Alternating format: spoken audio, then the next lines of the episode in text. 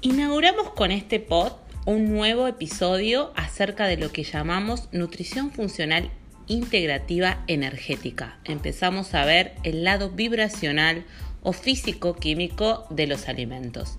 Vamos a arrancar con una purificación de la glándula pineal.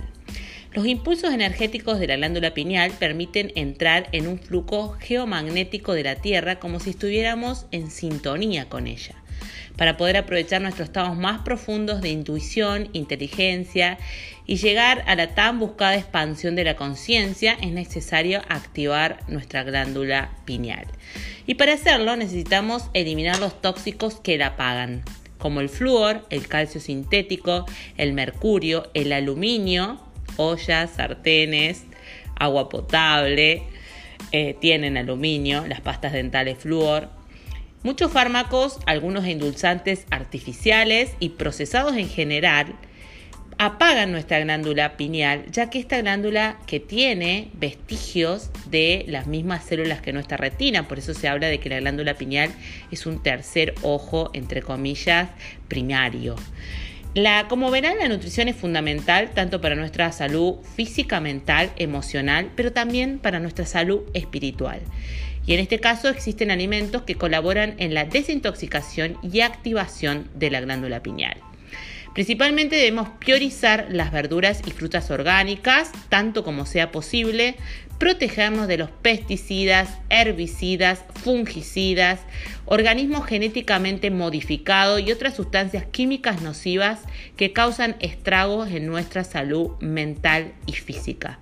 Los alimentos que colaboran con la activación de la glándula pineal son la cúrcuma, el tamarindo, los granos de cacao, el aceite de coco, el aceite de orégano, la piña, la hierba de trigo o cualquier vegetal de hoja verde rico en yodo, el vinagre de manzana orgánico, los hongos reishi, los jugos de vegetales, la remolacha, que es fuente de boro, el cilantro, las bayas de cojí, la banana, los plátanos, las semillas de cáñamo, las algas, el jugo de nomí, el ajo, los hongos chaga y el jugo de limón.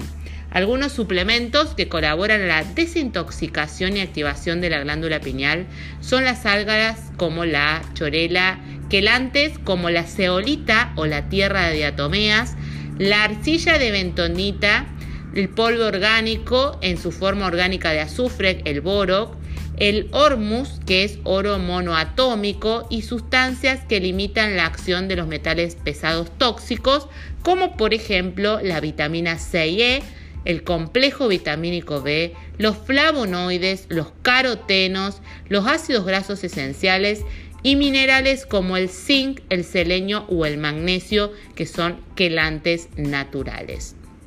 La meditación y las prácticas de Tantra permiten guiar específicamente la energía bioeléctrica y de punto cero a la glándula pineal, permitiendo una gran expansión de la conciencia. Activar la glándula pineal con sol, la técnica se llama Sungasin y consiste en mirar al sol al atardecer o amanecer, empezando por 10 segundos el primer día e ir aumentando 10 segundos cada semana. Esta práctica es algo que vamos a ir profundizando. Para mí también todo esto es nuevo y me encanta compartirlos con ustedes, pero eh, obviamente que eh, nos falta, a mí personalmente como profesional de la nutrición integrativa, adepta a la medicina ortomolecular y en esta búsqueda nunca separativa de cuerpo, mente, espíritu, eh, estamos, digamos, en proceso de formación con respecto a todo esto.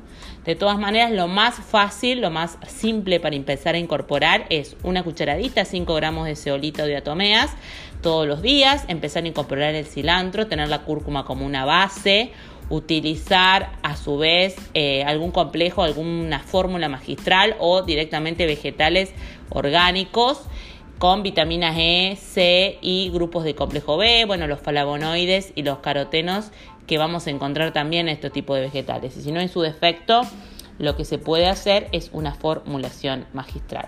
Bueno, la verdad que también otra cuestión que es maravillosa son el tipo de sonido, los sonidos escalares y bioneurales como el chi hum, el yoga, los ejercicios de respiración y visualización también pueden ayudar a potenciar la activación de la glándula pineal y entrar en estados de conciencia mucho más, digamos, evolutivos y que tienen que ver con el desarrollo de las facultades extrasensoriales, que son nada más y nada menos que las otras inteligencias que no nos educan en las escuelas. Y a su vez, este desarrollo de estas facultades va a potenciar no solamente nuestra creatividad, optimismo, alegría, felicidad y bienestar, disminuyendo el estrés, retrasando el envejecimiento y regulando los radicales libres, sino que también nos va a permitir ser altruistas o emocionalmente empáticos. Si nuestra nutrición ayudar y facilitar la activación de nuestra glándula pineal, Ningún alimento podrá provocarnos un estado elevado de conciencia por sí solo, pero sí la dedicación a cambiar nuestros pensamientos y ambientes y nuestros hábitos dietéticos van a contribuir a este ansiado eh, bienestar evolutivo que trasciende, nos trasciende y abarca a otros a través de, por ejemplo, la activación de la glándula pineal. Maravilloso este pot que les cuento que lo leí de Instagram de Alquimia Mariel, es una nutricionista dedicada a la inmunonutrición y a la dieta basada en plantas. Les voy a dejar el enlace en la descripción de este podcast porque siempre se agradece, o sea, citar al autor es una forma de agradecimiento. Para más de esta información me podés buscar en arroba mariceloyero en Instagram y también en Facebook. Y para introducirte en, este, en esta alimentación vibracional, funcional, integrativa, me podés escribir al 351 33 96 806.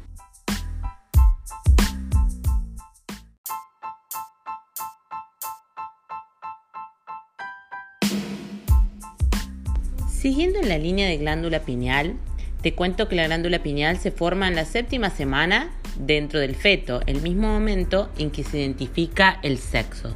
Son también exactamente 7 semanas o 49 días lo que se dice que tarda el ser humano en reencarnar según el libro tibetano de los muertos. La estructura de la glándula pineal está conformada por células similares a las de la retina. Es considerada el vestigio de un tercer ojo primitivo. La glándula pineal es especialmente sensible a los campos magnéticos y su secreción es activada por algunas hormonas mediadas por la luz o la oscuridad. La melatonina se incrementa con la luz y la melatonina necesita de la oscuridad. El científico Strassman teoriza que el DMT también podría ser generado si se pasa mucho tiempo sin exponerse a la luz la glándula pineal como instrumento físico de muchas facultades, incluso mencionados como asiento del alma, según el conocido filósofo René Descartes allá por 1630. Las tradiciones ancestrales vinculan la glándula pineal con la activación de poderes extrasensoriales, como el despertar de la conciencia. Sabemos con certeza que es de suma importancia para nuestro crecimiento espiritual y para nuestra armonía psicofísica en, el mundo. Eh, aunque esta glándula no podemos ver más allá, lo que sí se sabe es que tres contaminantes principalmente actúan como tóxicos. El flúor, conocido por su presencia tanto en fármacos como en pastas dentales y en el agua, el aluminio y el mercurio, también en el agua, en los peces e incluso en las vacunas, y algunos neurotóxicos. Para poder aprovechar el estado de máxima activación de la glándula pineal, necesitaríamos eliminar todo aquello que apaga la glándula, como el calcio sintético, el mercurio, el aluminio, algunos fármacos, endulzantes artificiales en general. La nutrición es fundamental para la activación y desintoxicación de la glándula pineal. Por eso se priorizan los alimentos orgánicos. Los alimentos que colaboran con la activación de la glándula son la cúrcuma, el tamarindo, los granos de cacao, el aceite de coco, el aceite de orégano, la piña, la hierba de trigo o cualquier otro vegetal verde rico en yodo. El vinagre de manzana orgánico, los hongos reishi, los jugos de vegetales, la remolacha, el cilantro, las bayas de cochí, los plátanos, las semillas de cánamo, las algas, el jugo de nomi, los hongos chaga, el jugo de limón y algunos suplementos que pueden ayudar a desintoxicar, como por ejemplo las algas de chorela, los quelantes como la ceolita, diatomeas, el polvo orgánico MCM, o algunas que tienen algunas formas eh, orgánicas de, de azufre, el boro, el hormus, que es este oro monoatómico con 52 minerales de origen marino y sustancias que limitan la acción de los metales pesados tóxicos, como por ejemplo la vitamina C, la vitamina E, todo el complejo B, los flavonoides, los carotenos, los ácidos grasos esenciales y minerales como el zinc, el selenio y el magnesio. Y siguiendo en esta línea, podemos hablar de intestinos sublimados según Carmelo Bizarra, que dice, eh, contando los dichos de Steiner, eh, dice que el intestino es precisamente un cerebro sublimado. Según el, el doctor Fermín Moriano, especialista en electromagnetismo y medicina germánica, relaciona el intestino, el corazón y el cerebro a través de existencia de neuronas que decían que el corazón es magnéticamente 5.000 veces más poderoso que el cerebro. Según también el mismo Carmelo Bizarra, se habla de la coherencia para no enfermar, ser coherente en lo que se piensa, cerebro, en lo que se siente, el corazón y en lo que se hace y dice el vientre. José Luis París se habla de algo similar a alinear el pensamiento, la palabra y la emoción. Por su lado, Joe Dispensa, Braden y Bruce Lipton hablan de estas mismas cosas. El doctor Escudero operaba sin anestesia a sus pacientes, estaban conscientes todo el tiempo y lo que usaba era técnicas de sugestión oral. Según Hammer, eh, digamos, precesor de la medicina germánica, encontraba una relación directa entre los traumas físicos y las dolencias físicas. Estas, eh, bueno, él redactó algunas leyes, las leyes biológicas de la, las cinco leyes biológicas en español.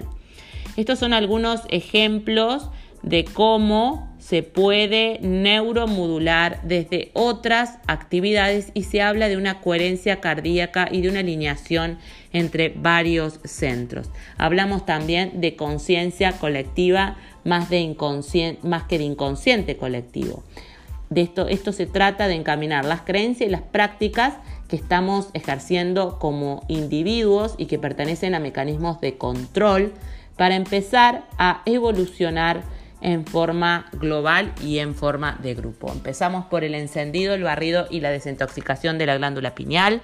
Seguimos por lo que es la coherencia cardíaca y este alineamiento entre el corazón, el intestino y el cerebro.